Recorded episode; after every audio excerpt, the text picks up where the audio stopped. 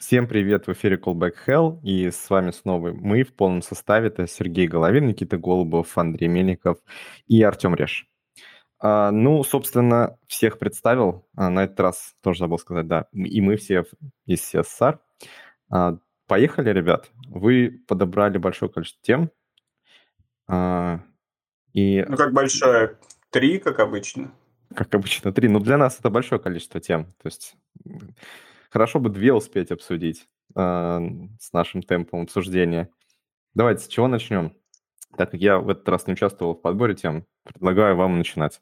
Вот так вот я ловко соскочил. Ну, можем двигаться в порядке, как это было в анонсе, то есть начать как раз с трудностей одновременной поддержки нескольких мажорных версий в open source, да и не только в open source, кстати, там сразу и Python вспомнился, да, а, с которым... Я вот, кстати, не знаю, у них разрешились или нет проблемы, но давайте сначала предысторию появления этой темы. А, я обратил внимание, еще когда PostCSS плагин свой писал недавно, а, я его писал сразу под PostCSS 8. Там как раз написание плагинов упростили, можно сказать. Это ну, стало... Я не знаю, как раньше это было, но сейчас это прям удобный и приятный процесс с точки зрения ну, разработчика. Вот. И я попытался этот э, плагин свой подключить в проекте, который был на CRA, на Create React App, и столкнулся с проблемой, что Create React App до сих пор на седьмой версии PostCSS, хотя PostCSS 8 довольно давно зарелизился. Пошел искать ищу, и оказывается, там давно идет история, обсуждение, то, что э, у CRA много зависимостей от всяких PostCSS Env и других PostCSS плагинов, которые ну, потихоньку переходят на восьмую версию, но еще не все перешли. И в самом КРА почему-то не очень спешат обновиться. И возникла такая проблема, что, с одной стороны, PostCSS 7 уже вообще не поддерживается. Там недавно даже нашлась э, ну, какая-то уязвимость, Uh-huh. в, ну, в зависимостях, да. А, не уверен, насколько она там действительно серьезная. А, ну, учитывая, что это все-таки build tool, да, а не то, что мы как прод зависимость тянем, но все равно. Вот. И, но в PostCSS 7 это не планируют фиксить, потому что у него типа уже закончился а, период поддержки, там полгода, по-моему, он был после выхода PostCSS 8. Вот, и ситуация такая, что с одной стороны у нас есть PostCSS 8, на него там часть плагинов переезжают, но какие-то большие тулзы до сих пор на него не переехали, Хотя у предыдущей версии уже закончилась поддержка, в том числе, ну, которая касается прям э, уязвимостей. И, ну, непростая ситуация получается. Ну, там я, кстати, ссылочку в чате скинул вот, э, в наш, э, к нашему посту на issue в пост CSS, где как раз Андрей, Андрей Ситник отписывался по поводу того, что он не поддерживает седьмую версию больше, и если хотите, ну, то есть там есть, я насколько понял, возможность коммерческой поддержки, то есть если кто-нибудь придет и заплатит денежку на коммерческом уровне, то эту проблему можно решить. А, кстати, да, вот где он это писал, что полгода назад, а, по-моему, да, он уже перестал там, дальше, Да, там дальше это все в обсуждениях есть, там много людей. Ну, получается, много людей недовольных, потому что много кто использует э, React App. Но вот тут хорошая как бы тема, то что это ж не проблема э, разраб, ну, разработчика open source тулзы, которую использует React App. То есть там Андрей как бы и сказал в итоге, то, что почему, как бы, если они не хотят тратить время, почему это должно становиться моей проблемой. Они... Ну да, это вполне, вполне разумно звучит, потому что я тоже удивился, когда там увидел это, сколько-то 21 дисгладик там сейчас на вот это сообщение про поводу отсутствия поддержки седьмой версии.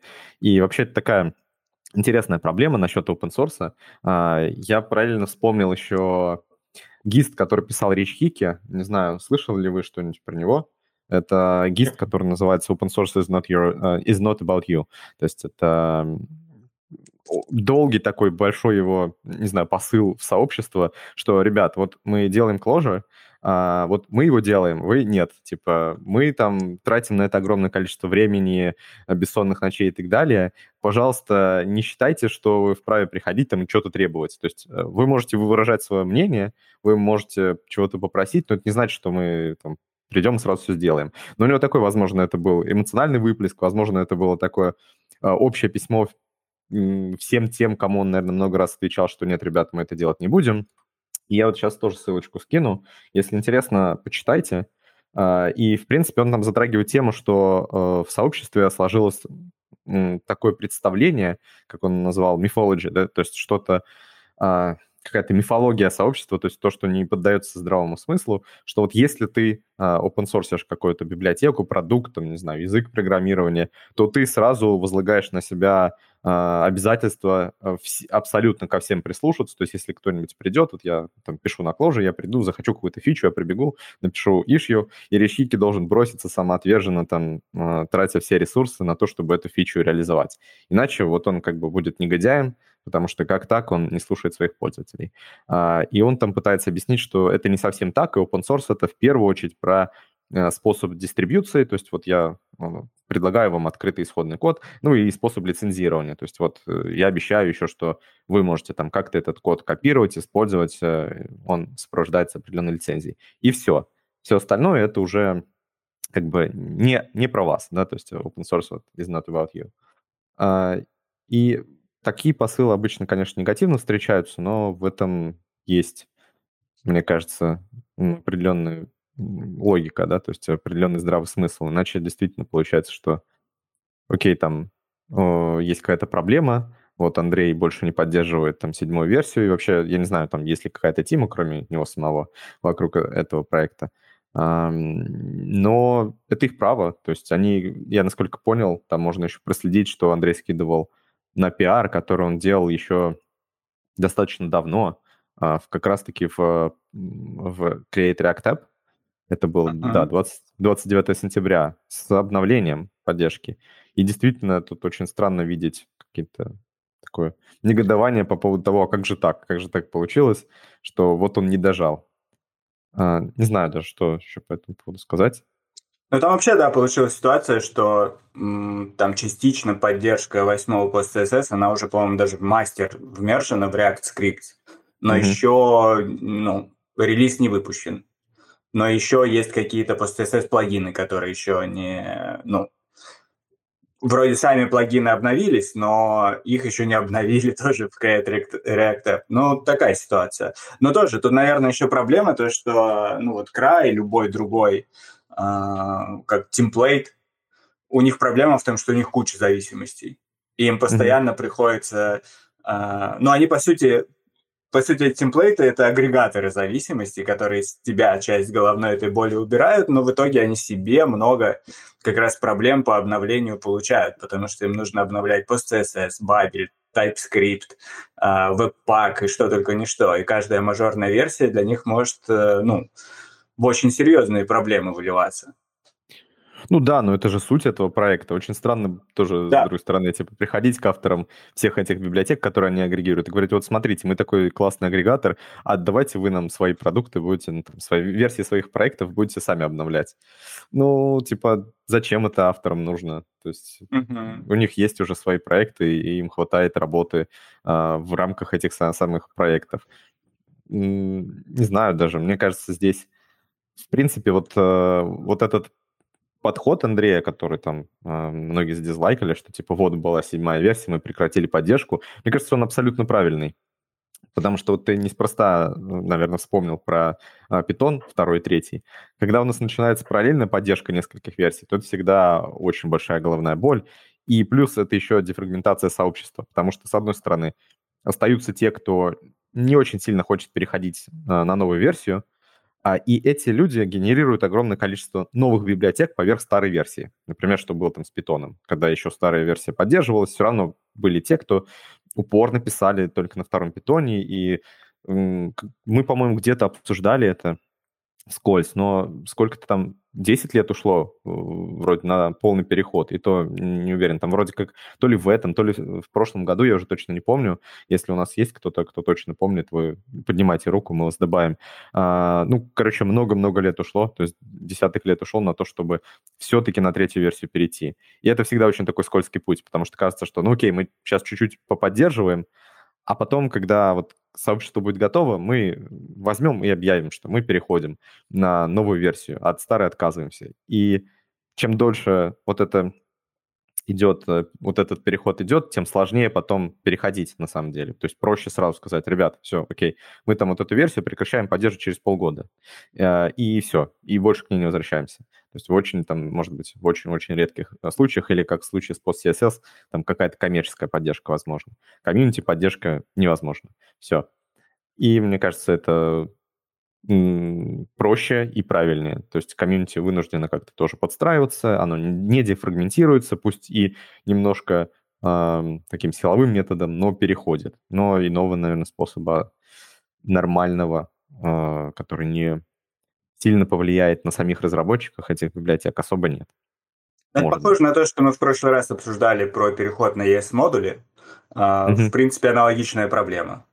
То, что если этот переход растягивать, он может затянуться непонятно насколько. И вот те люди, которые решили и как бы безвозвратно перешли на ES-модули, они начинают подталкивать другие, э, ну, в первую очередь большие такие библиотеки, к, ну, чтобы делать такой переход, а за этими библиотеками пойдет все остальное комьюнити. Ну да, собственно, в этом, мне кажется, есть э, действительно смысл. А, и э, я не припомню прям хороших примеров, когда вот э, разбиение на несколько мажорных версий, параллельная их поддержка а, была чем-то простым, увлекательным. И простым, я имею в виду, и для разработчиков, и для сообщества, и еще и полезным. Ну, разве что, не знаю, нода вот, она как-то живет, а, там существует, у нее есть несколько версий, при этом есть LTS-версия, есть не LTS-версии.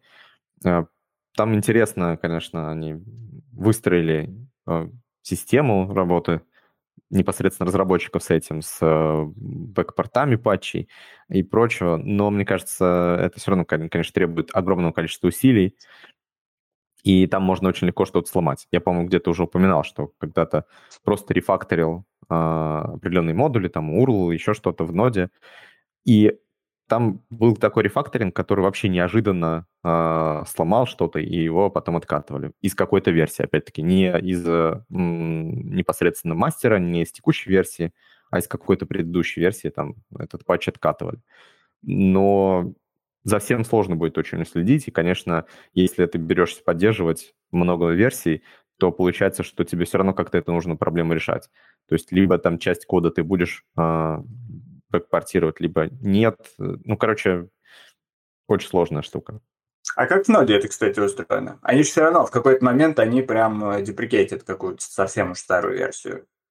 Да, они деприкейтят, но все равно у них там есть поддержка нескольких э, веток, у них есть там несколько, по сути, версий, которые отдельно собираются. И если ты, например, приходишь э, с каким-то pull реквестом то ты, естественно, сначала его мержишь в мастер, потом э, из этого мастера могут его еще там перенаправить этот патч в какие-то версии. Там причем есть определенный список поддерживаемых версий, и, скорее всего, там будут направляться только в поддерживаемые версии.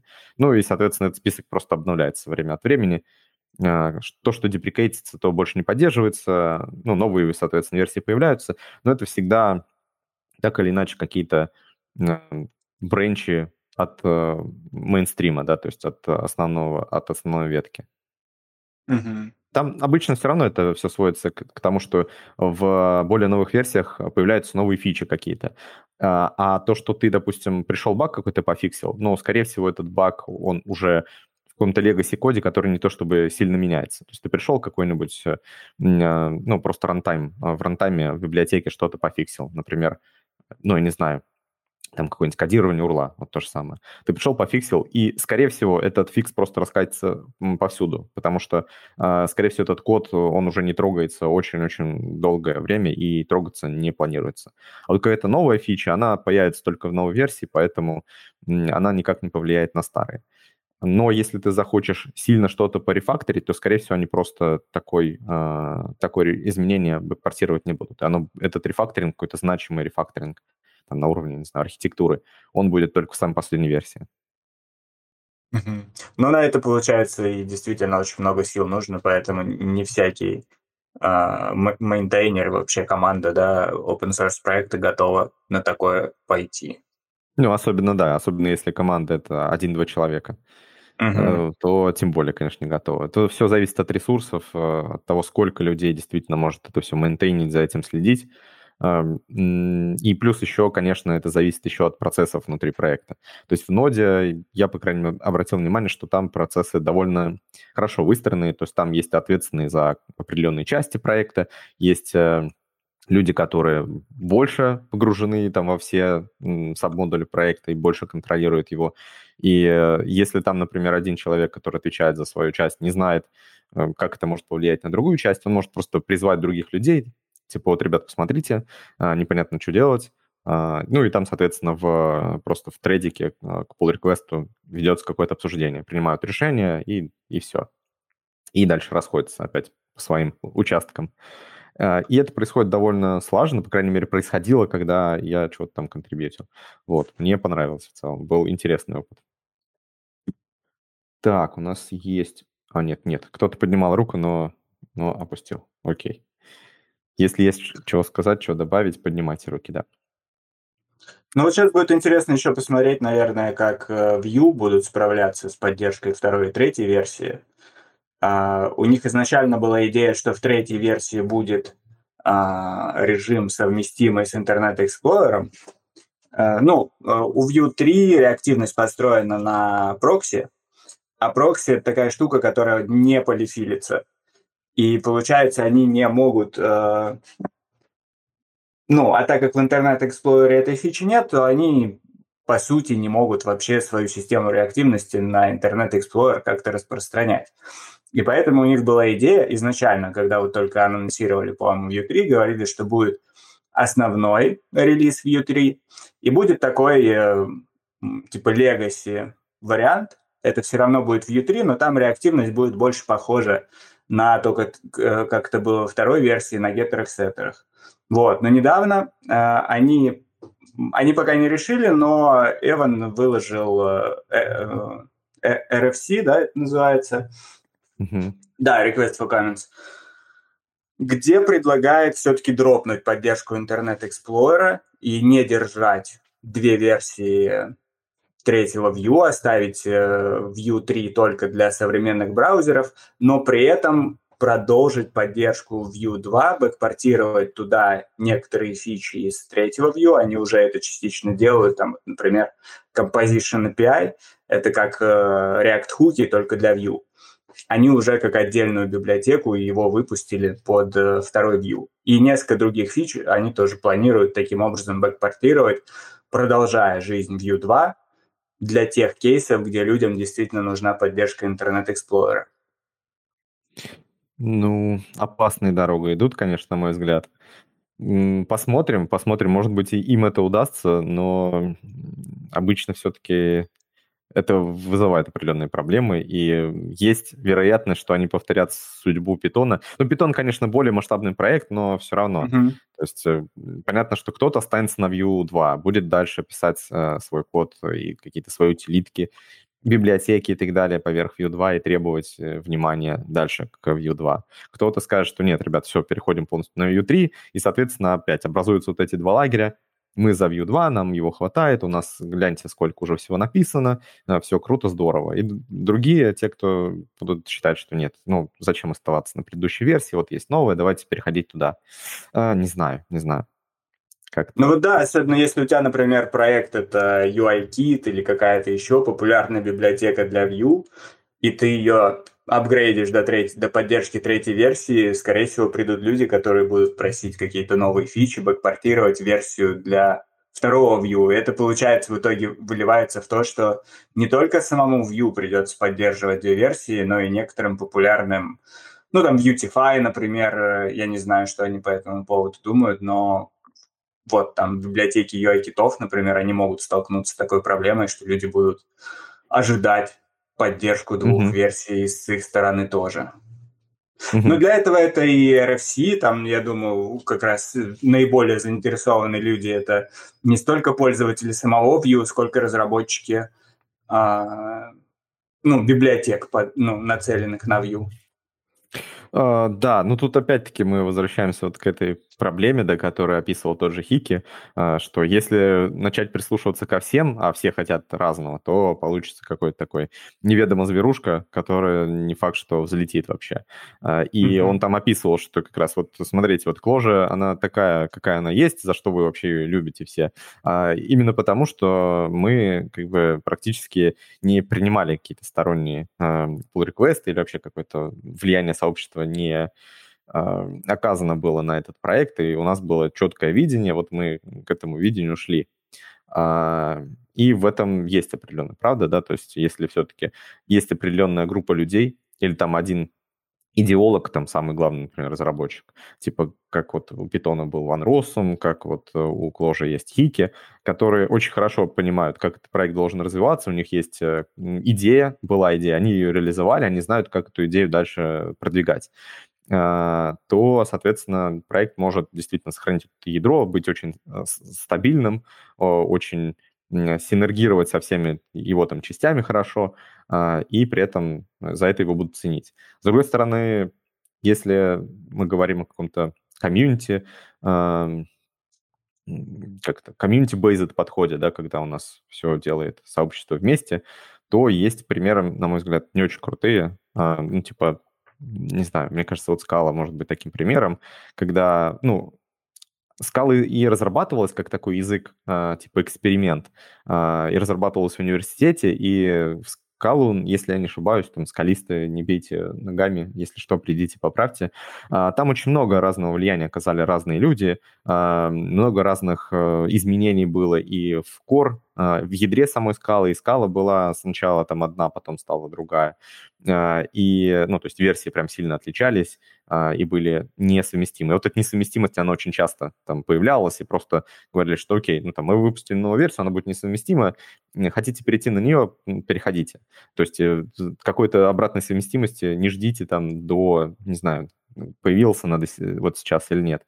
А, и на мой взгляд, опять-таки, скала стала каким-то таким современным C++. То есть в том плане не что она очень быстро и можно под native вписать э, эффективный код, а то, что она, там очень много всего есть.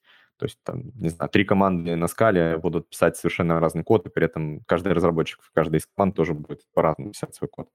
И все это будет скала, совершенно не похожая одна на другую. То есть, если это кому-то нравится, то это хорошо, но мне кажется, это больше минус, чем плюс. Но мне кажется, что они такими стали как бы не просто потому, что так бы, ну, захотели, а скорее потому, что там как раз возникали конкурирующие проекты, которые просто начинали отжирать, э, ну, типа, вот комьюнити э, ну, собственно, какой-то популярности ее, и вот эти внедрения новых фич, они были в основном как раз про то, чтобы апроприировать вот эту вот конкурирующую какие-то технологии, то есть там, не знаю, там же действительно есть, наверное, до сих пор три разных, кажется, скала вообще среды.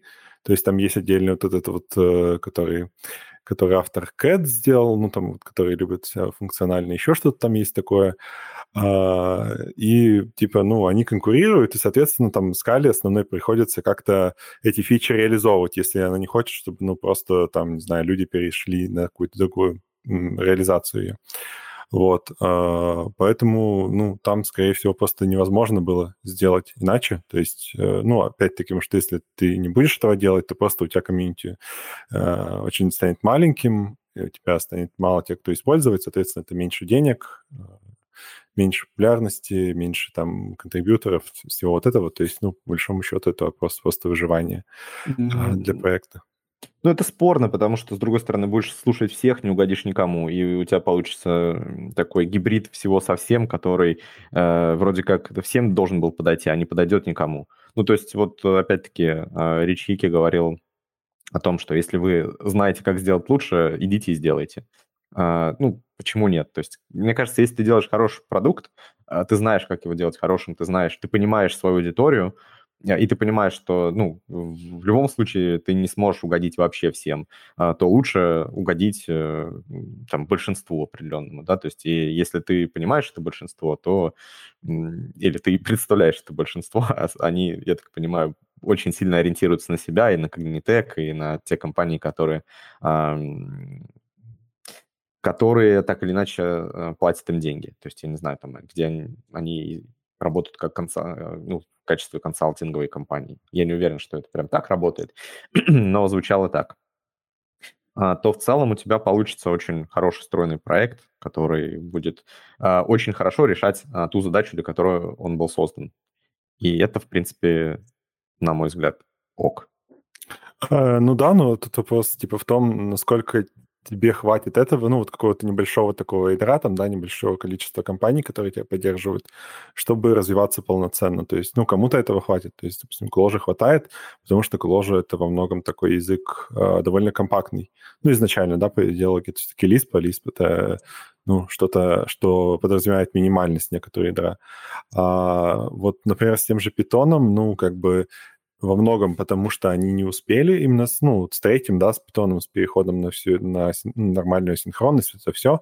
Ну, во многом же из-за этого появилась там Go, например.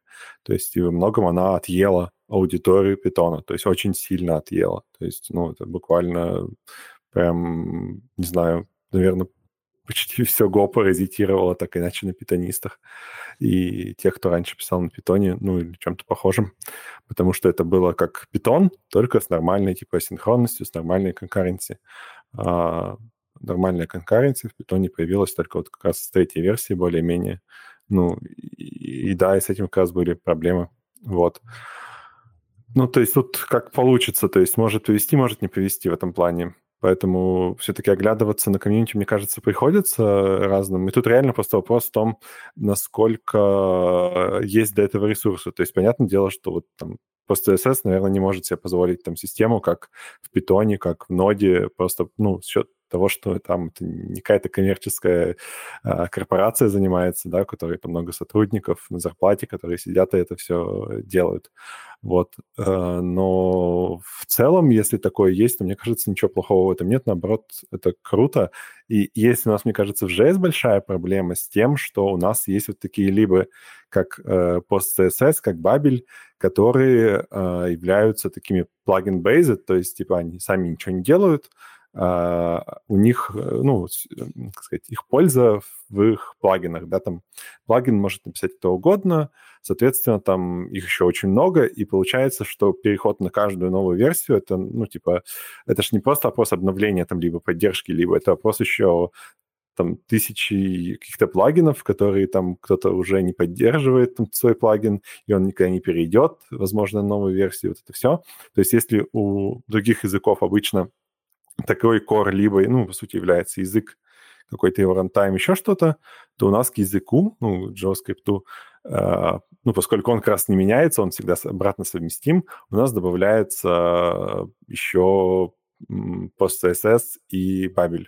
То есть вот они у нас такую роль э, рантайма языков, что ли, играют, или не знаю чего.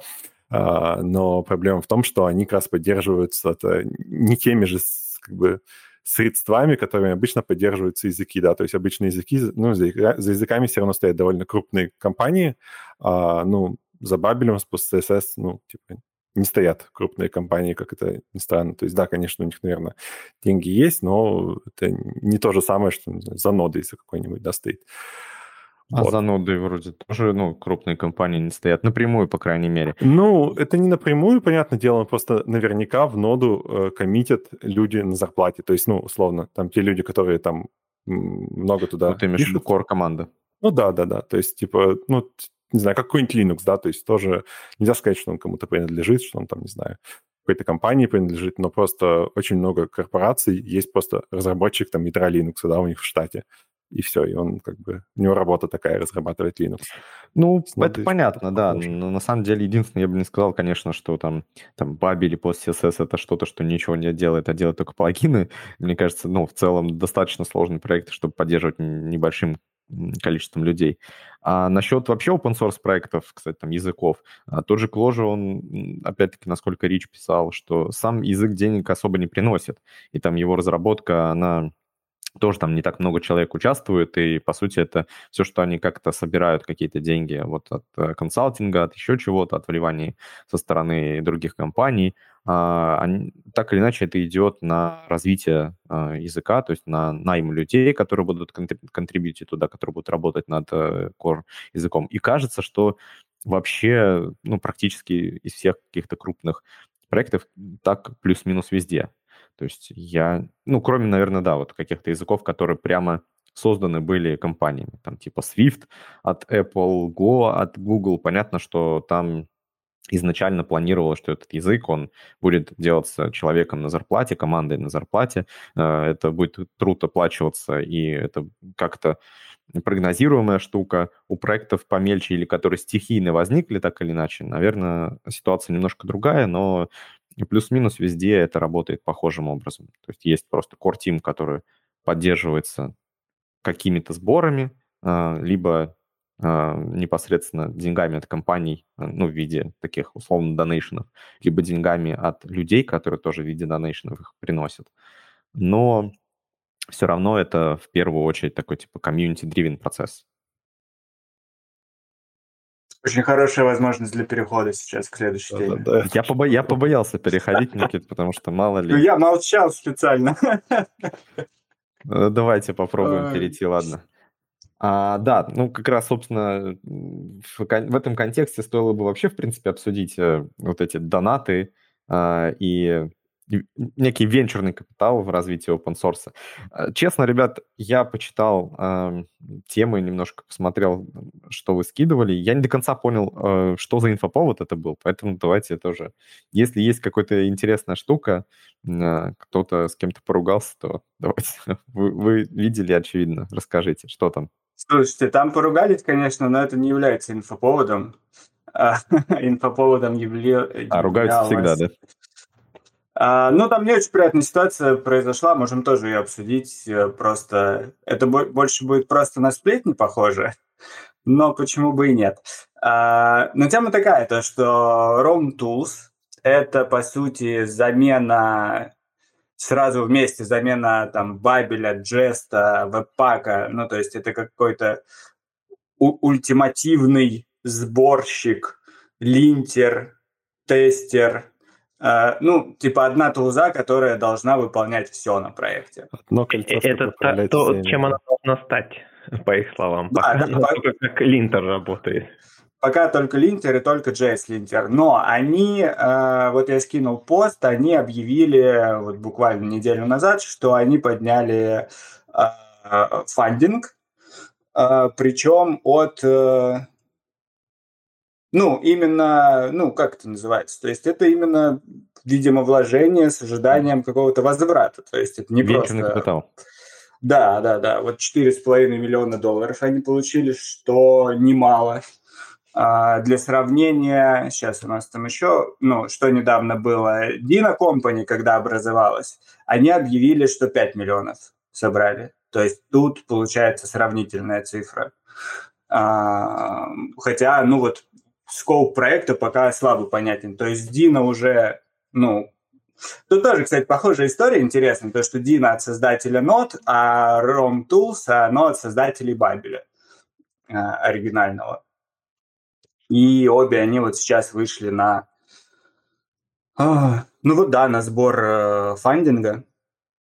И если вот немножко отклониться про то, какие там были... Там в Твиттере уже, кстати, удалил э, автор э, Tools свой пост.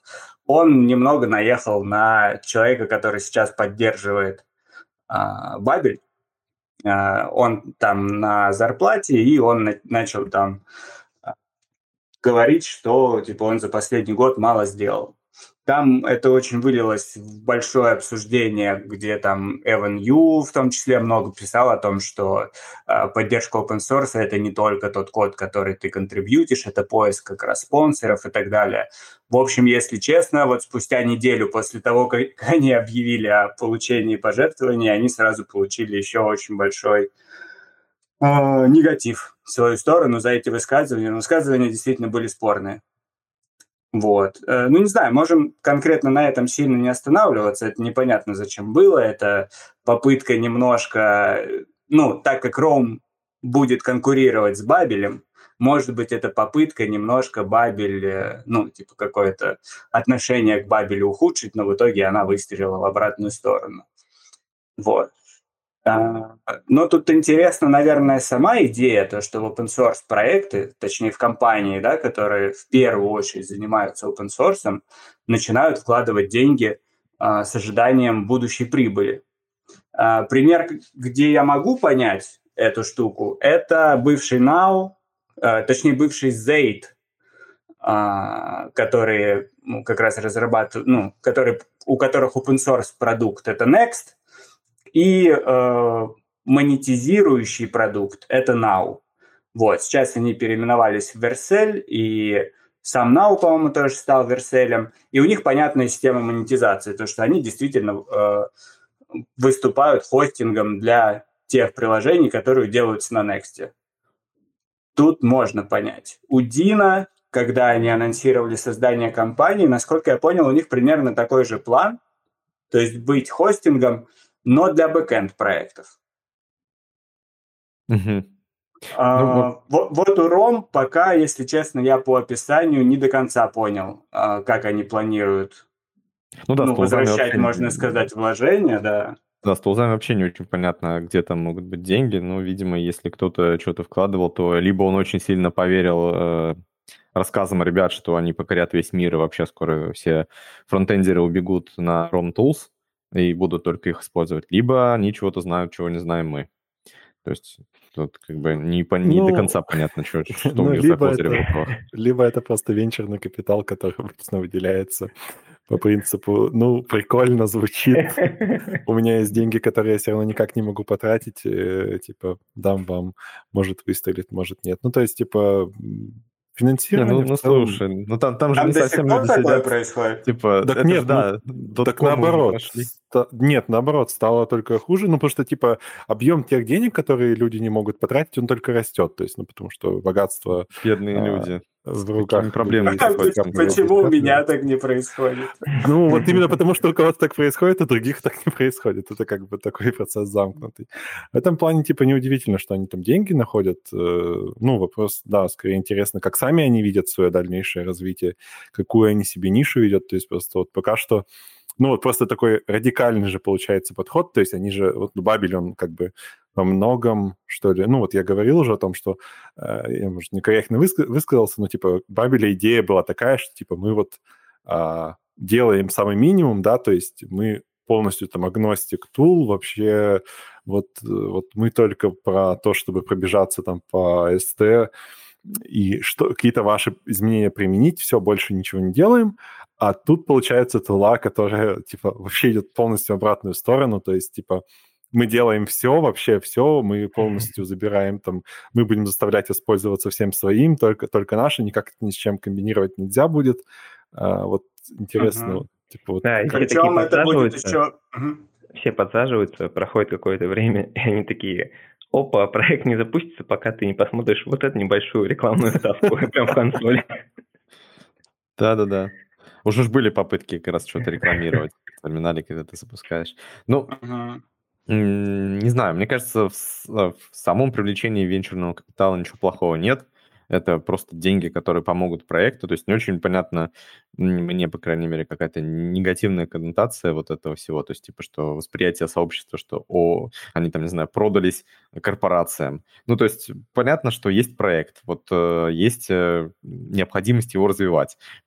Соответственно, нужны какие-то человеческие ресурсы. Разработчики, которые делают э, вот эти все проекты, типа и PostCSS, и Babel, и вообще все, чем мы пользуемся, э, о боже, о боже, я не знаю, может быть, для кого-то это будет шоком, но они тоже хотят кушать, и они тоже хотят, собственно, чтобы вот эти все какие-то вложения их ресурсов, э, силы, времени как-то окупались в виде чего-то. То есть кому-то достаточно просто, не знаю, вкалывать ночами, чтобы видеть э, положительный фидбэк. То есть разработчик, не знаю, написал какой-то язык, и вот люди начинают им пользоваться, и все, его это драйвит, он больше пишет, или библиотеку, или еще что-то. Но это не для всех, то есть это не для всех работает, и понятно, что на таком голом энтузиазме далеко не уедешь. Так или иначе, если мы уже как потребители смотрим на какие-то библиотеки, то мы как потребители заинтересованы, чтобы все это развивалось. То есть и языки, и библиотеки, тулы. Э, мы же не хотим, чтобы, окей, там разработчик написал, все круто, мы начали пользоваться, э, и все, на этом все замерло. Скорее всего, у нас там будут новые запросы, новые хотелки, баги будут находиться. Э, и на всю эту разработку, на фикс багов требуется время. Если кто-то из крупных корпораций или венчурных инвесторов готов выделить достаточно большое количество денег а, под это все, ну почему нет? Слушай, ну это, ну, это же не просто выделить денег, потому что если мы говорим про те пожертвования, которые... Да, ну то есть если люди просто жертвуют свои деньги на, там, через GitHub спонсор или через Open Collective, то это просто идет на поддержку продукта. Там, как Vue, например, э, разрабатывается, хотя там тоже, насколько понимаю, компании как-то участвуют. Но mm-hmm. они больше участвуют как раз не потому, что они требуют взамен что-то, а потому что они уже зависят от этого инструмента, и они хотят, чтобы он э, развивался, чтобы там баги закрывались и так далее. А если это венчурный капитал, то от тебя все-таки ожидают улучшения каких-то показа- показателей. То есть те люди, которые эти деньги вкладывают, они ожидают, что им вернется больше. Ну, при хорошем стечении обстоятельств. Но, скорее всего, у них поэтому будут и определенные требования, у них будет возможность как-то влиять на развитие твоего продукта. И в целом это уже... М- ну, вот это, я думаю, начинает вызывать у людей опасения, потому что э, начинать использовать проект, который построен за счет венчурного капитала, э, ну, мне лично немного, как, так скажем, э, страшно, может быть, потому что а вдруг этот проект не обладает, ну, не оправдает ожиданий его спонсоров и, ну, не получит следующий раунд инвестирований, а так как комьюнити его не поддерживает, то он просто перестанет развиваться. Ну, это правда, но мне кажется, так же работает вообще с любым продуктом. Там, условно, возьмем Go язык там, а, а вдруг он не оправдает ожидания Гугла и его закроют? А вдруг, mm-hmm. допустим, React, вот сейчас э, Facebook на нем завязан, вдруг React надоест Facebook и тоже там не оправдает ожидания, они захотят разработать новый фреймворк и его поддержку свернут. А, или там, например, если мы возьмем community-driven а, там какой-то проекты типа Vue. А вдруг э, Эван, не знаю, заболеет или просто разочаруется тоже во Vue, или захочет новый фреймворк написать э, и тоже бросит его на полпути, а комьюнити не сможет поддержать, потому что, ну, там был сильный лидер, и все, и как бы у этого сильного лидера были все основные идеи и все представление о том, как проект должен развиваться. То есть вот этих вдруг, в принципе, много где хватает, ну и плюс ко всему, если мы вернемся к инвестированию вот этому венчурному, они же инвестируют и хотят, чтобы проект тоже был успешным. А успешный он должен быть среди разработчиков, то есть мы потребители, мы аудитория. А, и вряд ли они захотят э, чего-нибудь э, противоестественного, не знаю, вот какое-нибудь э, казино добавить в ROM Tools, например, да, чтобы деньги привлечь, а, обратные инвестиции вернуть. А, потому что, ну, понятно, что это не сработает просто. А что может сработать? Вот в чем вопрос сработать может, если действительно ROM Tools э, перетянет на себя огромное количество, там, огромный процент аудитории. А перетянуть он сможет его, если только они станут очень крутыми, то есть в плане фич. То есть они станут либо очень удобными, либо очень быстрыми, э, либо там будет намного больше каких-то фич, которые будут нужны разработчикам.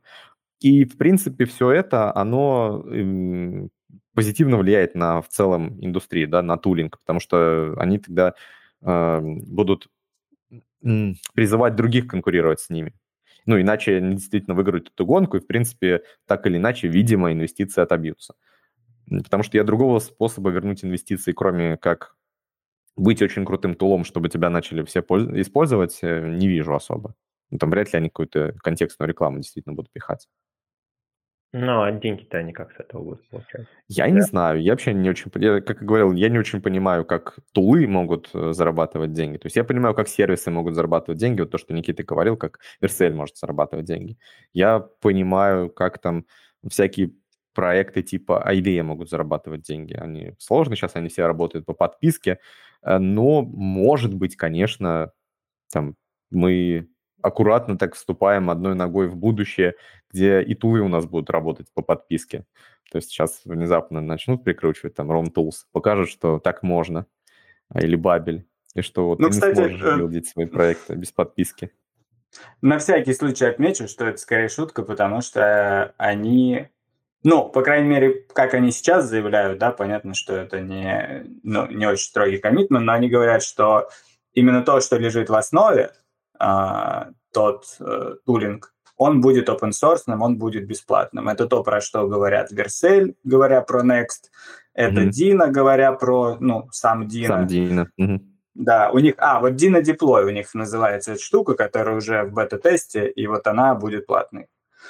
И, видимо, ROM Tools, они тоже по такой по такому направлению хотят идти. То есть, да, будет ROM Tools и будет какой-то аналог э, Now, но заточенный под, э, ну, под ROM. Ну, насколько я понял, там они, ну, они очень коротко, конечно, об этом высказывались, там люди тоже обсуждают, пытаются понять, насколько это как бы опасно, не опасно, но похоже, что, ну, вот сам непосредственно open source тул монетизировать никто не собирается, потому что, кажется, уже, ну, были прецеденты, когда из этого ничего не выходило, и, видимо, это все-таки не та дорога. Ну да, и мы, кстати, уже обсуждали, вообще немножко даже обидно, что, э, казалось бы, проекты, которым пользуются миллионы, там вот тот же Бабель в статье писал, я не знаю, скидывал ты, Никита, или не скидывал, я видел, что скидывал какие-то статейки. А, а про Бабель дальше тоже скину. Но вот эта статья, вот. из-за которой как раз начался срач, если честно. А, а что, что там за срач вообще? Что произошло? Я, я, я а... вообще не понял. Ну, получается, создатель э, изначальный Бабеля, вот Себастьян Маккензи, он уже Бабелем не занимается, он отошел от него, но он поддержку передал человеку, я, про него просто Генри говорят, э, mm-hmm. не знаю фа- фамилию. А, и вот потом в, в этом посте, это лайтово, он обсуждал, а потом э, в Твиттере он еще более явно писал, типа, вот у Генри была зарплата такая-то в год, и он почти ничего не сделал. То есть он открыто наехал на мейнтейнера Бабеля, что грубо говоря, из-за него у них кончились деньги. Угу. Интересно, интересно получается, да. Кстати, а... это немножко прослеживается. В Твиттере это было более явно, но Твит он уже удалил после того, там, ну, понятно, что мало кому такие высказывания понравились. А, ну, в том числе из, там, из тех людей, которые активны в open source, которые понимают, что поддерживать open source это не только коммитить, не только ревьюить. Да, тут, э, кстати, горячий апдейт. Э, я перед эфиром звал Андрея Ситника к нам, ну, чтобы он как раз э, более развернутый комментарий дал, ну, и как человек, который непосредственно с, с этим всем связан. Он сказал, что сегодня у него не получится, но сказал, что вот краткий вброс, Поддерживать две версии несложно, просто у меня ощущение, что западное сообщество меня кинуло. В скобочках, где мои иностранные подписчики. Так что я не хочу лишний раз напрягаться ради них. Вот что сказал нам Андрей. А я думаю, как надо вообще позвать Андрея, а, может быть, в аргументарию, может быть, к нам в подкаст поговорить, в принципе, про open source, про развитие, поддержку. Это будет тоже, наверное, интересно. Если, кстати, вам будет интересно что-нибудь послушать, вот э, наше обсуждение open source с Андреем, пишите там что-нибудь в комментариях к нашему вот этому выпуску. А, я думаю, мы это сможем организовать как-нибудь. Да, ну окей, понятно. Ну вот ты скинул, соответственно, да, вот эту статейку про Бабель. Да, да, там они говорили... Ой, я уже забыл, с чего все это началось. Ну, началось это вообще про фаундинг, да, то есть про то, что как, как, как кто зарабатывает деньги, и, соответственно, mm-hmm. вот они тоже там описывали свою теку, ну, текущее положение, как что развивалось а, и так далее. И вот они упоминали, это я к чему вообще там сказал, что они упоминали то, что их используют, у них, да, вот 117 миллионов загрузок в месяц. То есть вот получается проект, uh-huh. от которого действительно зависит огромное количество других проектов. Они там перечисляли условно React, Next, Vue, Ember, Angular. Короче, явно что-то, что э, стоит в основе много чего. При этом они тоже в этой же статье писали, что э, при том, при всем, что Бабель так широко используется, про него ну, практически никто не думает. То есть люди, например, пишут на React, они пишут, что они React девелопер. Никто не напишет, что там кто-то Бабель девелопер, хотя Бабель практически везде используется. Ну и, соответственно, видимо, когда кто-то вспоминает, а куда бы мне пойти свою денежку лишнюю занести, то вспоминают, ну, те же самые там React, Vue и все остальное – а вот какие-то более базовые вещи, типа PostCSS, Babel, то, что лежит в основе каких-то build tool ов, в основе фреймворков, вспоминается реже, а, ну и, соответственно, вот эти разработчики какую-то часть денег недополучают. Ну и, как мы знаем, тоже вот этот вопрос мы поднимали, да, вообще не то, что не очень справедливо иногда распределяются все эти финансы, потому что какой-нибудь Amazon строит свои облака на базе огромного количества open-source проектов, зарабатывает миллиарды, но при этом эти open-source проекты особо много не зарабатывают. То есть, а без них, собственно, вот этих бы облаков у Амазона не было. Ну или, может быть, и были бы, но ему пришлось бы написать огромное количество кода самостоятельно. То есть, ну вот такая, такая особенность. Там, кстати, тоже интересно, у Андрея в issue кто-то пришел и сказал, что да, типа вообще поддержка open source это отчасти это я не помню, какой он там эпитет выбрал, но еще и проклятие. То есть вот что самое главное. То есть помимо того, что это позитивное что-то, это еще и проклятие, которое вот вынуждает тебя работать больше, чем ты хотел бы. За бесплатно, естественно. Ну да, еще и с очень требовательными клиентами, да, которые да, да. считают себя твоими клиентами. Ну окей, ну вот э, можно, конечно, попробовать как-то эту проблему решить. Например, вот я уже упоминал, да, давайте все сделаем просто по подписке а, и желательно облачным. Вот облачный бабель, облачный там, что у нас может быть облачный? Облачный браузер вообще может быть. Может быть такое, кстати, или нет? Я понял, что ты делаешь. Э, просто день идеальных переходов сегодня. Да, э, да, видимо, все-таки сегодня уже может. Э, Chrome настолько преисполнился в своем развитии, настолько преисполнился в поедании оперативной памяти, что не знаю, кто это, некоторые ребята запилили мессенджер Майфли не знаю, как это произнести правильно. Ой, Mighty. браузер, браузер. Mighty, Mighty. да. Mighty. А, да, и основная его идея в том, что, а давайте мы будем исполнять, собственно, э, ну, запускать браузер э, на суперкомпьютере где-то, в сервере, на сервере где-то, а вам транслировать картинку. Ну и, соответственно, у нас будет такой облачный браузер. То есть, э, если там раньше мы говорили о том, что вот крутая идея стримить игры, э, например, да, играть где-то, чтобы игра где-то запускалась на сервере, а транслировалась там на немощный ноутбук, то сегодня мы уже говорим о том, чтобы транслировать браузер. Вот. Как вам такая идея? Слушайте, Идея интересная, да. Я, если честно, не, не понял а, вот эту их м, движущую рекламную силу, а, заключающуюся в том, что вы сможете открывать дофига вкладок, просто радуйтесь ну, жизни. Так... Вкладки, вкладки. Я не знаю на самом деле. Я стараюсь все время а, открыть максимально минимальное количество вкладок и не открывать больше стараться. Никогда. А знаешь почему? Ну? Потому что ты не можешь открыть много вкладок. А вот теперь сможешь.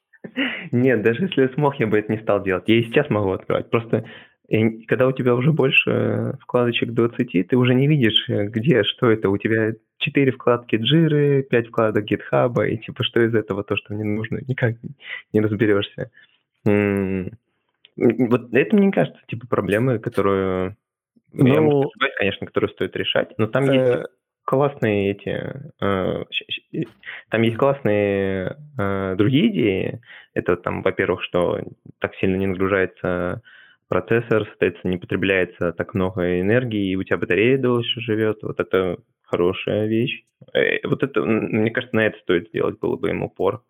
Вот. И для таких инструментов, как там Figma, Notion еще что-то, Slack, наверное, вот, это тоже было бы ну, клево. Ну, количество вкладок прямо на первой странице. это странно. Ну, на самом деле, мне кажется, это очень важная штука, потому что многие так используют браузер, то есть отчасти, наверное, из-за проблем с закладками, ну, вообще с системой закладок, из-за того, что люди не умеют ей пользоваться или она неудобна им. А, очень многие именно используют вкладки как закладки. То есть, ну, на самом деле, э, там в Chrome, наверное, отчасти из-за этого, ну, не особо там продвинутая какая-то система закладок, а, потому что, типа, большинство она не нужна. Ну, из-за вот таких, а, как сказать, а, рядовых пользователей, то есть не программистов, насколько я видел, насколько я понимаю, многие так используют Chrome, то есть именно открывая очень много а, вкладок. Вот. А, поэтому это, в принципе, штука-то валидная, но решение, конечно, интересное. А. Ну, а Кстати, вы хочу добавить, Смотри просто, Тём, ты на это смотришь со стороны разработчика, но если посмотреть на их э, лендинг, то у них прям первая вкладка Figma, там третья Notion, то есть кажется, это все-таки mm. больше может быть, ну, конкретно вот этот набор похоже как будто для дизайнера, и действительно, Figma и Notion, они очень прожорливые и очень много ресурсов требуют. У разработчиков обычно как бы по умолчанию довольно производительные компы, и, наверное, ну вот не знаю, возможно, более производительные, чем у дизайнеров, если они привыкли, э, ну, к каким-то нативным тулзам, да, там mm-hmm. тот же скетч, который чисто под Mac написан и довольно хорошо работает, не жрет какие-то ресурсы. И по сравнению с ним Figma, которая на веб, ну, пускай хоть она и на WebAssembly, но она все равно в браузере при этом запускается. Ну, это все-таки другое, да, про, по прожорливости. Плюс Notion, который тоже как бы веб-тул, который ну, у которого нет какого-то нативного приложения, которое бы быстро работало и экономило батарею. Оно есть, но оно не быстро работает. Но это, скорее всего, просто завернутый в электрон, наверное, их просто веб-приложение. Возможно.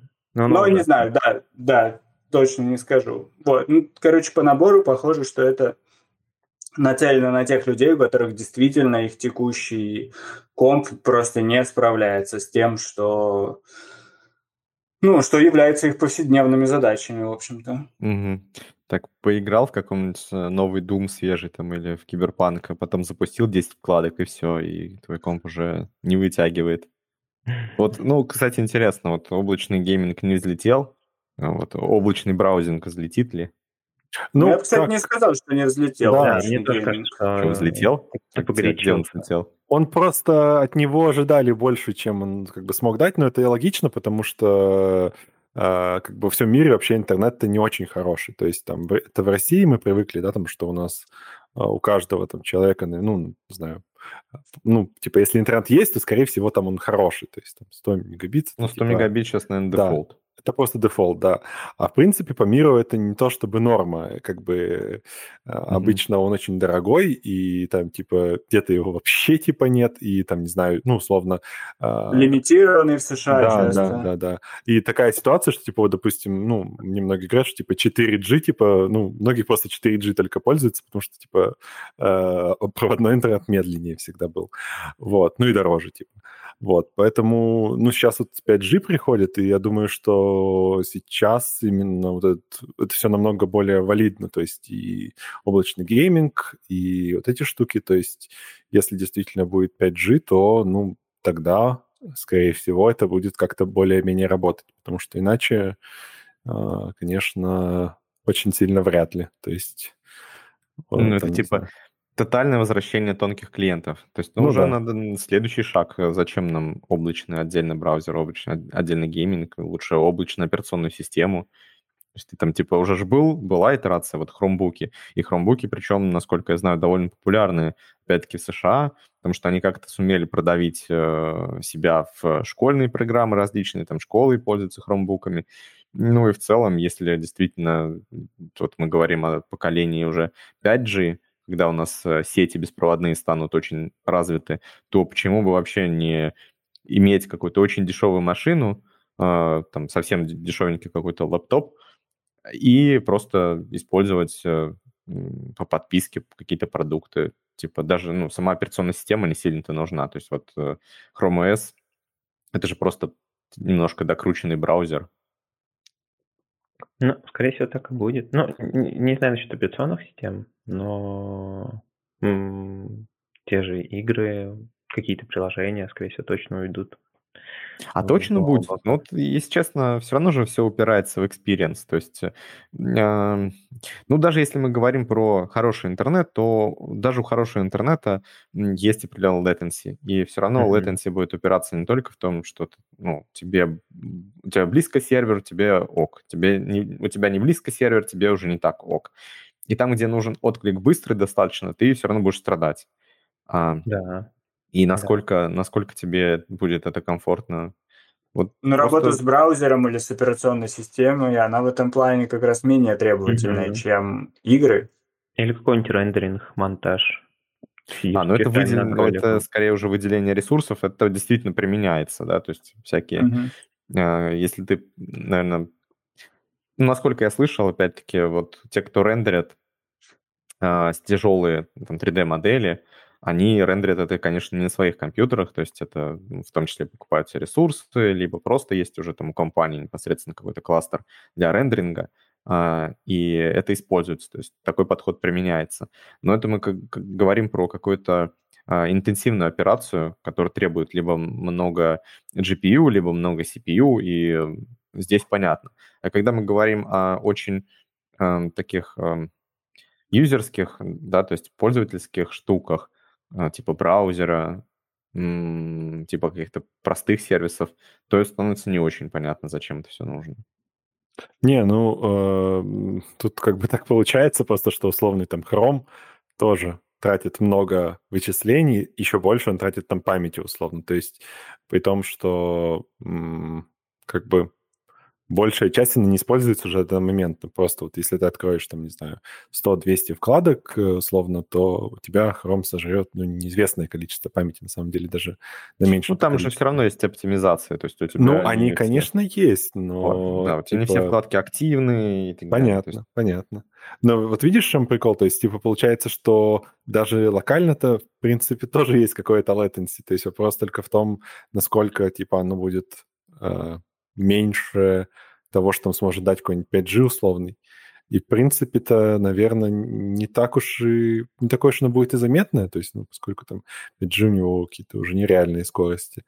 А, другой вот вопрос, что мне совершенно не нравится сама модель, как это предлагается делать. То есть одно дело, когда мы ну вот, делаем что-то условно того, как делается там рендеринг, да, в облаке, то есть когда мы делаем это как бы на своей машине, но там часть вычислений делается условно на облаке, да, то есть это одно дело, то есть и когда еще хорошо, чтобы мы могли от этого отказаться, просто переключив галочку условно и сделая там это медленнее, там, не знаю, на 30 минут дольше, а, там будет больше там все тормозить, но вот оно тоже может сделаться. Другой вопрос, что когда у нас весь браузер только в облаке, то есть это, ну, тут куча проблем с безопасностью, куча проблем с тем, что твои данные лежат вообще не у тебя, они тебе mm-hmm. вообще не принадлежат, они, ну, и вот с этим всем, и вот как бы выбирают скорее вот такой путь. То есть если бы условно там тот же был бы Chrome, но и часть операции он бы делал там на, ну, где-то на сервере, типа, было бы прикольно. Но здесь нет, здесь скорее о том, что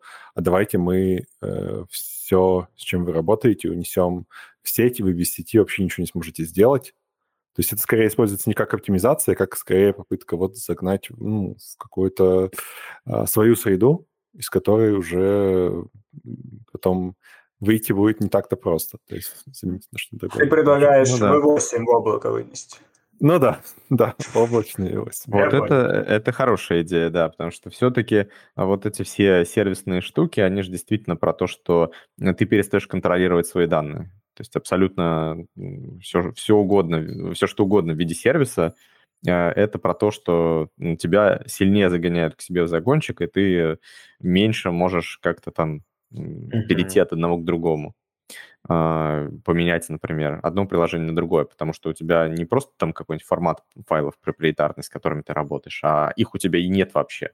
То есть и ты, например, не можешь их выгрузить, ты просто их имеешь вот в виде каких-то э, условно там вкладочек или там не вкладочек, а просто ресурсов на твоем, в твоем облаке, но если ты уходишь от этого провайдера, то у тебя больше ничего нет. То есть вряд ли там провайдеры захотят вот этих всех ресурсов, вряд ли они захотят э, делиться там или как-то передавать данные друг другу. То есть это все будет наверняка в лицензионном соглашении и так далее.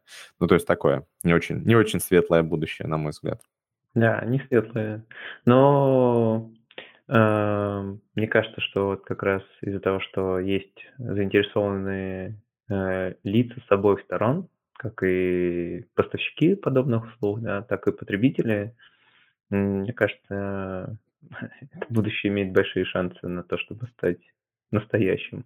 Потому что люди, которые будут потреблять эти услуги, им же тоже это удобно и выгодно, ну, по крайней мере, э, скажем, на начале своей карьеры или э, когда у тебя нету ресурсов, не знаю, на мощную машину, но ты можешь купить себе какой-нибудь low-end девайс и просто подписку на что-то.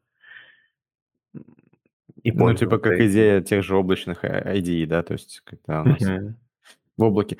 А, это в целом, наверное, ок. Я просто... Ну, очень много попыток в облако много чего нести было, и я не видел прям каких-то супер success stories. А, даже тот же гейминг, вот вы говорите, что он есть, мне кажется, что он, ну, есть условно на бумаге. Вот вы, кстати, пробовали сами mm-hmm, облачный да. гейминг? Я пробовал, нормально и как работало. Оно? Ну, мне и я знаю, у меня знакомые прямо им активно пользуются. Да, и я, оно... тоже. А ну, что, что используете? GeForce Now. GeForce Now. Да. Mm-hmm. Интересно. Ну, вот я нет, работает что... очень хорошо, вопросов нет прям к нему. В Твиттере видел отзывы про Stadia, что тоже, типа, это лучшая платформа для киберпанка была. Интересно, надо, может быть, тоже попробовать, потому что, если честно, я не пробовал и как-то очень э, скептически. Ну смотри, единственное, что мне не понравилось в стадии, это единственное, что мне понравилось, это стоимость подписки. Все. Если бы она стоила дешевле, э, возможно, я бы и продолжил пользоваться. А насколько там дорогие подписки? 9 тысяч рублей в месяц, либо 10 тысяч в год. Um, ну, там еще нюанс в том, что игры покупаются именно в стадии. То есть, условно, вот GeForce Now, там ты можешь э, игры из Steam свои подгрузить. А, ну, то есть, соответственно, они у тебя всегда останутся, когда ты их купишь. А в стадии ты покупаешь игру, которая останется навсегда в стадии. Mm-hmm. Это тоже ну, причем за, за full прайс, то есть такая... Угу. Ребята ну, модель, модель... очень пожадничали, такие да. ручки Ну, конечно, модель, да, NVIDIA мне как-то больше импонирует. Но, если честно... Еще лучше модель у xCloud будет, которые, скорее всего, просто Game Pass свой вынесут в облако. Ну, точнее, они уже над этим работают, по-моему, даже бета была, вот это... Тут Microsoft, кажется, тоже очень хорошую должен штуку сделать, если у них с latency и всем этим будет нормально. Но кажется, вот как раз вот эта часть, которая касается стриминга, если ты не очень далеко от э, дата-центра, кажется, эта проблема уже неплохо решена у всех. Mm-hmm. Ну, то есть вы говорите, что все, ну, облачному браузингу быть, все, за этим будущее, и скоро мы вообще на своих компах ничем владеть не будем. Я знаете, про что хотел сказать? Про то, что, ну, вот эта проблема, она же отчасти ну, короче, сама проблема странная. Ну, то есть, почему пришлось для того, чтобы пользоваться браузером, выносить его в облако. Ну, то есть это, это вообще ощущается как, ну, наш факап. То есть мы же разработчики, то есть мы причина этого. А, ты имеешь в виду, типа, что так медленно работает? Ну да, потому что, ну, эти приложения не выглядят настолько сложными, а, ну, то есть по сравнению, если там, например, какую-то игру можно там, пускай старенькую, запустить на том же простеньком лэптопе, эта игра будет на нем летать. А при этом Figma и Notion кладут этот ноутбук на лопатки. Ну да, и при этом нельзя сказать, что приложение, которое сейчас в браузере есть, так, ну даже что там Figma, да, то есть ладно, окей, дизайнерское приложение. Ну, то есть есть огромная куча просто single-page applications, там, не знаю, которые, ну, могут работать довольно медленно, если у uh-huh. вас не очень мощный там ноут, условно. Ну, а, есть, э, да что там далеко ходить, есть много, на самом деле, сайтов, которые еще работают по технологии отрендерил на сервере, отдал на, на клиент, и который при скролле просто выжирает вообще ну, весь да, CPU. Да которые... Да, ну так вот и вопрос, типа, а что в них э, мы делаем такого, чего там не могли делать, условно, 20 лет назад на каких-то приложениях, ну, просто десктопных? То есть появились ли там какие-то нереальные новые возможности, которые вот реализуются за счет этой производительности? выглядит так, что как будто бы нет. То есть как будто бы... Ну, получается, что пользователь-то ничего нового глобально не получает, то есть... Э, но при этом он должен там, не знаю, постоянно тратить новые деньги на новые, ну, на новые девайсы, то есть это же и про комп, это и про телефон, а, то есть постоянно это все обновлять, но при этом как бы какого-то вот прям, что ли, переворота не происходит, то есть э, в софтостроении, то есть, да, что, условно, там, пользователь вот поменял себе там комп с нового на старый, и вот теперь он там использует приложение, которое делает совершенно что-то новое, а, там совершенно другой user experience, все намного лучше, и вот за это он заплатил, типа, там, обновлением, условно. Ну, ты имеешь в виду, что то, то, как это происходит в игровой индустрии, да, когда у нас там, не знаю, Unreal Engine 3 а, был, ну, стал да. 4, теперь будет 5, и ты видишь прямо качественные изменения, при этом ну, ты да. понимаешь, что да. это, да. А, ну и да, и то же самое, апгрейдишь компьютер, получаешь качественный какой-то более новый результат. Не знаю, у меня есть теория на счет. Я, кстати, попробовал нагуглить чего-нибудь, ничего отдельного не нашел. Возможно, потому что сферы совершенно разные, никто каких-то сравнений не производил. Но у меня есть э, теория, что, во-первых, а, сама по себе дом, ну, модель непосредственно взаимодействия с дом-элементами, она наверное, не очень оптимально, потому что у нас есть э, какое-то огромное дерево, а, и при изменении которого нам нужно что-то перерасчитывать. Это такая CPU-intensive штука. То есть мы же не рендерим а непосредственно, то есть у нас там рендеринг сам не такой тяжелый, и тем более а, сейчас э, много чего GPU accelerated, а, а вот пересчеты всякие, они, в, получается, в сингл-треде делаются, и может быть, это не очень эффективно. То есть плюс... Но, с другой стороны, я понимаю, что да, там а, в том, в том же геймдеве вроде как кажется, что тоже все не очень просто, и там еще больше каких-то частей всего. Но, с другой стороны, там, наверное, и движимых вот, а, объектов не так много в, в единицу времени. Там что-то пересчитывать, отношение одного к другому тоже не так часто приходится. Если вы посмотрите какие-то физические песочницы, типа где вообще 2D-игра, а, но там при этом вы можете что-нибудь взорвать, и оно там посыпется, польется и так далее, то такие игры тоже могут очень сильно загружать современные компьютеры, при этом выглядят они не впечатляюще. И наоборот, я вот поискал каких-то, каких-то примеров, нашел примеры на WebGL, где там медузы плавают. Я, к сожалению, вкладочку закрыл, но там очень красивые медузы, трехмерные модели. И они все там плавно работает, можно крутить очень быстро, и все работает 60 кадров в секунду.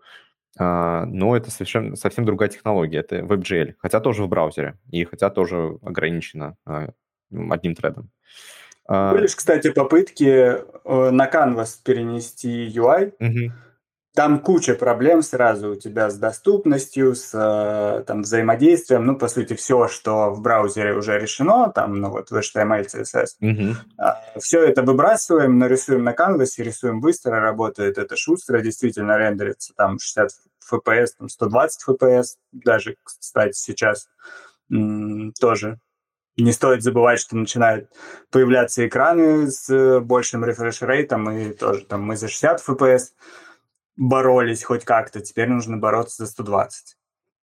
Ну, может быть, действительно просто нет такого большого запроса на э, изменения. То есть э, мы в целом делаем сложные вещи, и они работают. Пока что еще нет такого, что просто невозможно что-то реализовать или даже если это чуть-чуть подтормаживает, то всех это устраивает, ну, в какой-то мере устраивает. Понятно, что все время слышно, что там ругают веб, что все медленно и так далее, но раз до сих пор оно работает и работает нормально, то, значит, всех это устраивает.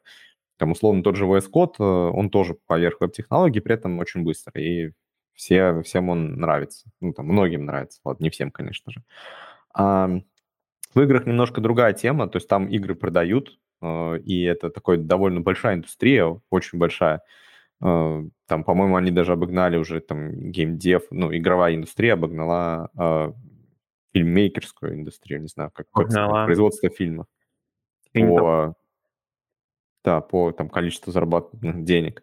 А, и, соответственно, там есть большой спрос на то, чтобы людей удивлять, потому что игры — это про впечатление, то есть это не про какую-то продуктивную трату времени своего. То есть в вебе мы там имеем много тулов, которые нужны человеку для работы.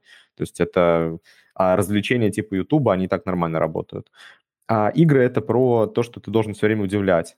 И там, соответственно, очень большой запрос на то, чтобы появлялись новые технологии, более эффективно все работало. И да, мы видим, э, что современные игры делают что-то вообще невообразимое. То есть в вебе мы даже близко себе такого представить по сложности именно картинки не можем. Но при этом э, просто, мне кажется, это в какой-то момент мы совершенно разными путями пошли, и поэтому, да, мы получаем, что какой-то очень простой сайтик без скролля тормозит, а при этом на том же компьютере, на котором у тебя Doom идет новый. Тут, знаете, наверное, даже проблема не в одном конкретном сайте. То есть э, там разработчики Figma уверены, что у них все нормально работает. Разработчики Notion уверены, что у них все нормально работает. Мы свои э, проекты, когда проверяем, мы смотрим только на них и уверены, что они все нормально работают. Но если человек открыл сразу несколько таких проектов, у которых все ну, типа ок, с производительностью никто не жалуется. Но вот все это вместе и создает проблему, то, что держать несколько вкладок с такими вот э, прожорливыми приложениями становится настолько сложно, что кому-то может понадобиться браузер Не, ну это если, если, конечно, у тебя в фоне что-то там э, как-то загружается CPU, потому что так-то, если у тебя ничего не происходит на странице, ты там вкладку переключил, то оно тебе не рендерится. То есть, Но и... она все равно не полностью выгружается. Не, она не выгружается, конечно, потому что если бы она выгружалась, то ее приходилось загружать. Но обычно все-таки там ничего и не происходит, да, такого. То есть мы биткоины не майним на страницах. Может быть, кто-то и майнит, и это тогда, собственно, ответ на вопрос, почему так происходит. Но в целом, мне кажется, здесь больше, более фундаментальная вещь, то есть не потому, что никто не проверяет, а потому что сама технология, то есть браузер, он не очень сильно заточен на то, чтобы, ну, прям какие-то результаты сверх необходимого давать. То есть mm-hmm. понятно, что можно было бы там и переделать полностью, как, наверное, модель работы браузера, там, как мы вообще работаем с домом, возможно, вообще дом выкинуть и рендерить какими-то графическими примитивами, типа как в играх это делается. А, но тогда придется вообще всю концепцию переделать, весь веб переделать, а на это уже, наверное, никто не пойдет. Просто приходится мириться с этим, либо, не знаю, может быть, как-то получится когда-нибудь, что разработчики браузеров более тесно начнут сотрудничать с разработчиками а, видеокарт, там что-то начнет обсчитываться на видеокартах, я имею в виду непосредственно процессинг данных, а, более активно, с нативной поддержкой, а не через а, типа WebGL, который работает еще через один слой а, API непосредственно операционной системы. Ну, это нормальная ситуация, но просто сами драйвера при этом, они, насколько я знаю, никак абсолютно не затачиваются на работу с браузерами, ничего про это не знают, а под игры очень, очень сильно как раз-таки оптимизируются. И, возможно, когда-нибудь мы дойдем до того, что производительные видеокарты еще и драйвера под э, непосредственно браузеры начнут оптимизировать. Под это, сайты. Под сайты, под фиг, да. Теперь, под фигму. Теперь, да, теперь новая версия NVIDIA даст вам незабываемое впечатление от работы с фигмой. И все равно видеокарту нельзя будет купить. Нельзя будет, да. Да. Драйвер можно будет установить. Еще, на самом деле, проблема же в том, что, ну вот, э, с Chrome, на самом деле, есть проблема. То есть тут не только там с тем, что э, многие там сайты, приложения плохо написаны, но сам Chrome, э, его модель я не знаю, конечно, как сейчас у него, насколько я понимаю, все то же самое. То есть его модель не очень хорошо работает именно с большим количеством вкладок. Ну, как раз-таки отчасти же из-за этого появлялся там серво, то есть тут даже скорее не Chrome, а вообще все, что WebKit э, based. Вот. Из-за этого появлялся серво, то есть была идея сделать браузер многопоточный, а не многопроцессорный. И, ну вот, как-то с этим тоже не сложилось, и такая что ли, гегемония веб-кита, она, конечно, ну, как сказать... А ты имеешь в виду, серво не сложилось? Ну, как? Ну, как бы он есть, он разрабатывается, внедряется в Mozilla, но, типа, насколько успешно, не очень понятно. И, ну, не знаю, насколько у него есть вообще шансы, не знаю, а, потягаться вообще с э, ну, наверное, шансы не очень велики, учитывая, что они, по-моему, там как раз-таки финансирование этого проекта свернули, и, ну, по да. сути, сейчас все на комьюнити держится. Ну да, ну вот я про это. То есть э, как-то так странно довольно получается, что у нас все браузеры не заточены особо под работу Не, они заточены, но, наверное, просто, да, там, они не стали прыгать выше головы, то есть... Они, это... да, они на базовом уровне, ну, на базовом именно уровне, то есть, понятное дело, что там, наверное, миллиард оптимизаций каких-то очень хитрых, умных, это безусловно, но вот и на базовом уровне их модель сама по себе, она тоже довольно плохо подходит именно для вот такой модели использования браузера, когда у тебя очень много вкладок. Вообще, вот, кстати, странно. Мне кажется, что где-то мы все-таки копнули недостаточно глубоко, потому что все-таки действительно, ведь э, в те же движки там постоянно подводят новые оптимизации, э, и постоянно над этим работают. Работает много людей, я думаю, что не глупых людей. Вот было бы интересно послушать кого-нибудь, кто там больше понимает про эту проблему, потому что мне кажется, что проблема, ну, должна иметь какую-то объективную основу для ее существования. Что все-таки, если бы проблема могла быть решена, то есть мы же уже сталкивались в истории веба, что когда у нас был браузер медленный, появляется быстрый браузер типа Firefox, все убегают туда. Появляется еще более быстрый браузер Chrome, все убегают туда, потому что все mm-hmm. хотят больше производительности. А, даже не только разработчики, люди хотят просто, если все начинают говорить, что о, там Firefox намного быстрее Internet Explorer, а, смотри, как классно он работает, идут туда.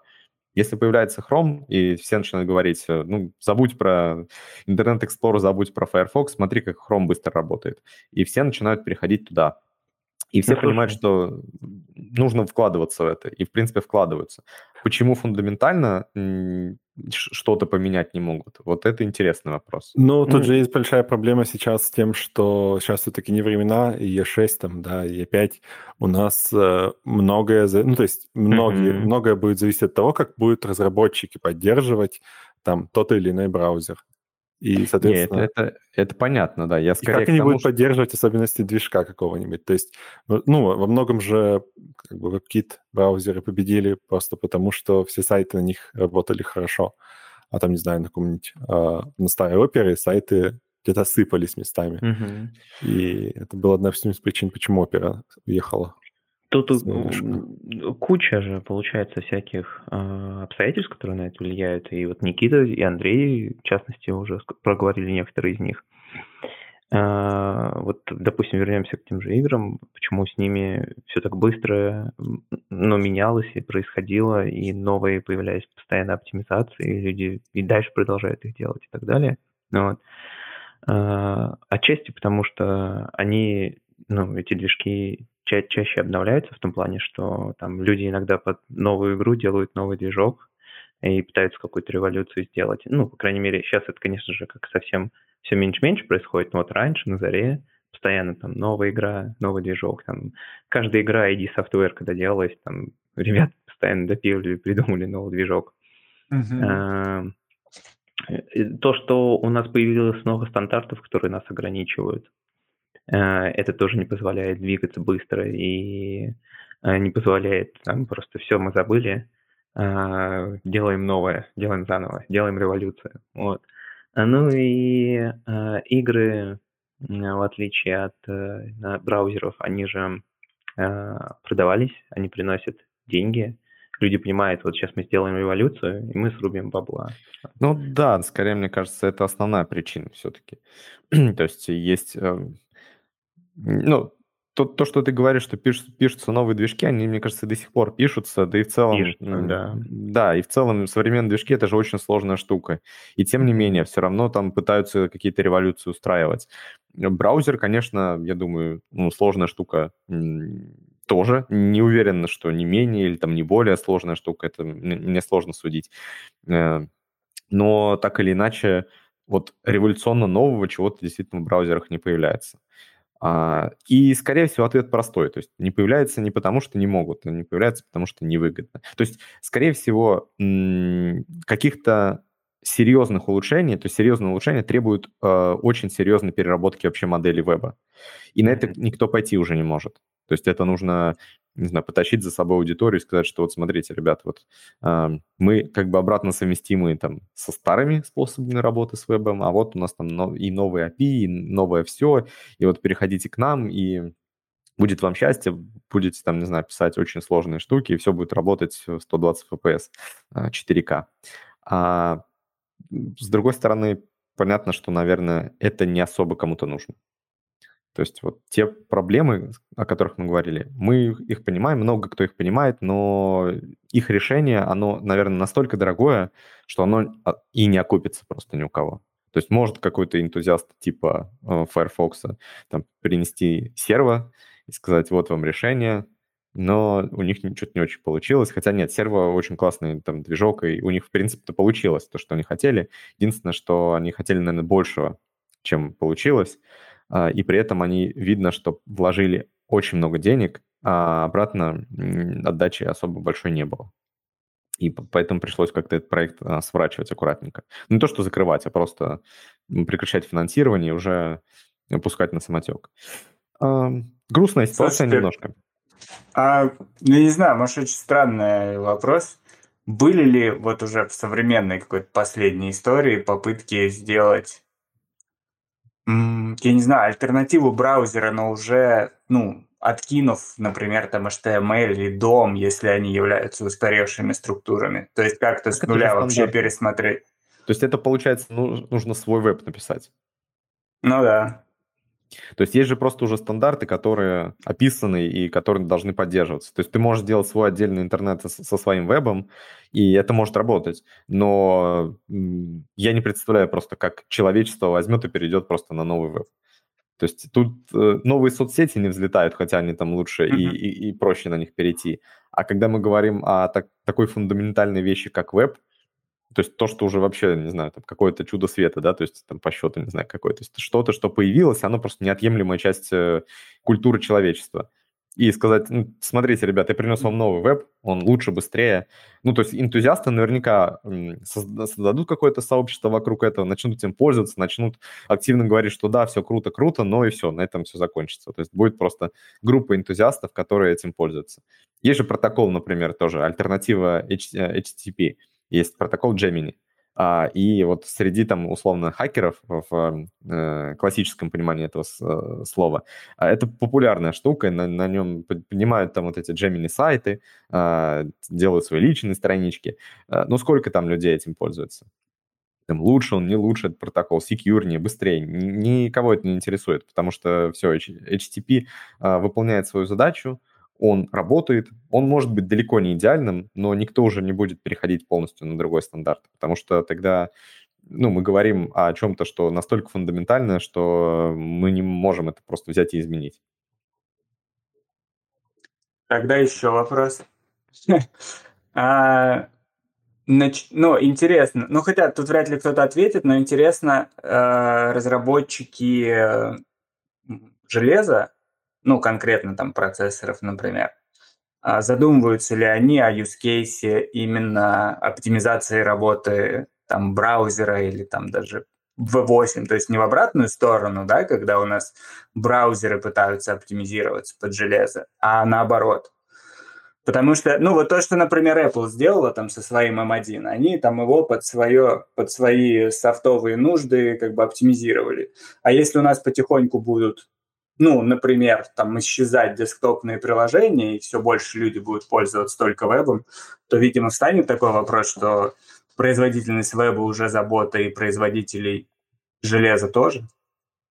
А, наверное, но пока кажется, что это мало реалистично. То есть мы говорили уже про игровую индустрию, и там это очень большой бизнес, а, и, соответственно, все заинтересованы. То есть и разработчики игры заинтересованы в том, чтобы появлялось новое, более мощное железо, а производители железа заинтересованы mm-hmm. в том, чтобы на их железе эти игры хорошо работали. Ну, потому что их, э, это железо начнут покупать, игры начнут покупать, э, всем выгодно. А, чего там по поводу браузеров? Мне кажется, производителям железа абсолютно все равно, потому что оно просто работает и денег особо не приносит никак. То есть я не вижу здесь пока что никакой э, выгоды для производителей железа задумываться о, о браузерах. Ну, ну будем ждать, еще... получается, Google, когда они на армии сделают процессор чисто для хрома. Слушайте, да, да.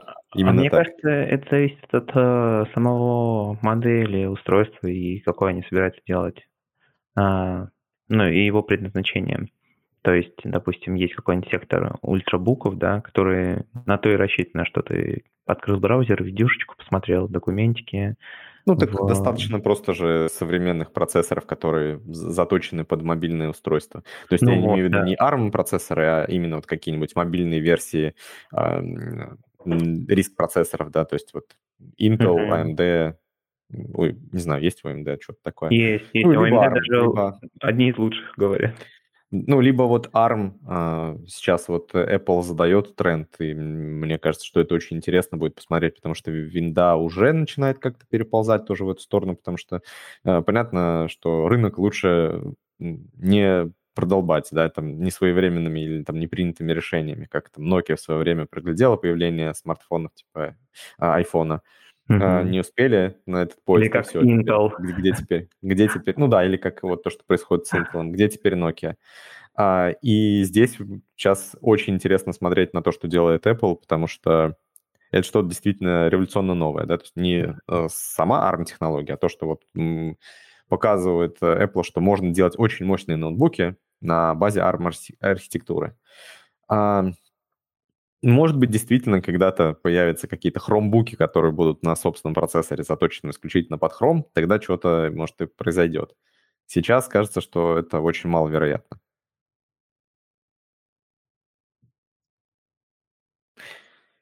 Так, окей. Вроде бы все обсудили. Давайте, наверное, потихонечку сворачиваться. Тем более мы тут уже какие-то определенные лимиты условные начинаем превышать. А, есть вам, ребят, еще что добавить по поводу наших тем? Слушайте, да, вроде по максимуму обсудили. Ну, все, Никит, я вот... Я думаю, что ну, тебя, Никита, ты что-нибудь добавишь. Ну, я ни одного перехода даже не нарушил. Сережа их очень ловко сегодня замаскировал, ты даже не успел понять. Не, я как раз понял, и поэтому сидел тише травы. Окей, ну то есть мы сегодня нарушители традиций. Я все-таки надеялся, что все будет у нас традиционно. Ну окей. Все, давайте тогда разбегаться. Всем спасибо за то, что нас слушали. С вами был Callback Hell. А. Услышимся, хотел сказать, увидимся, но у нас же не YouTube. Услышимся на следующей неделе. Всем пока-пока.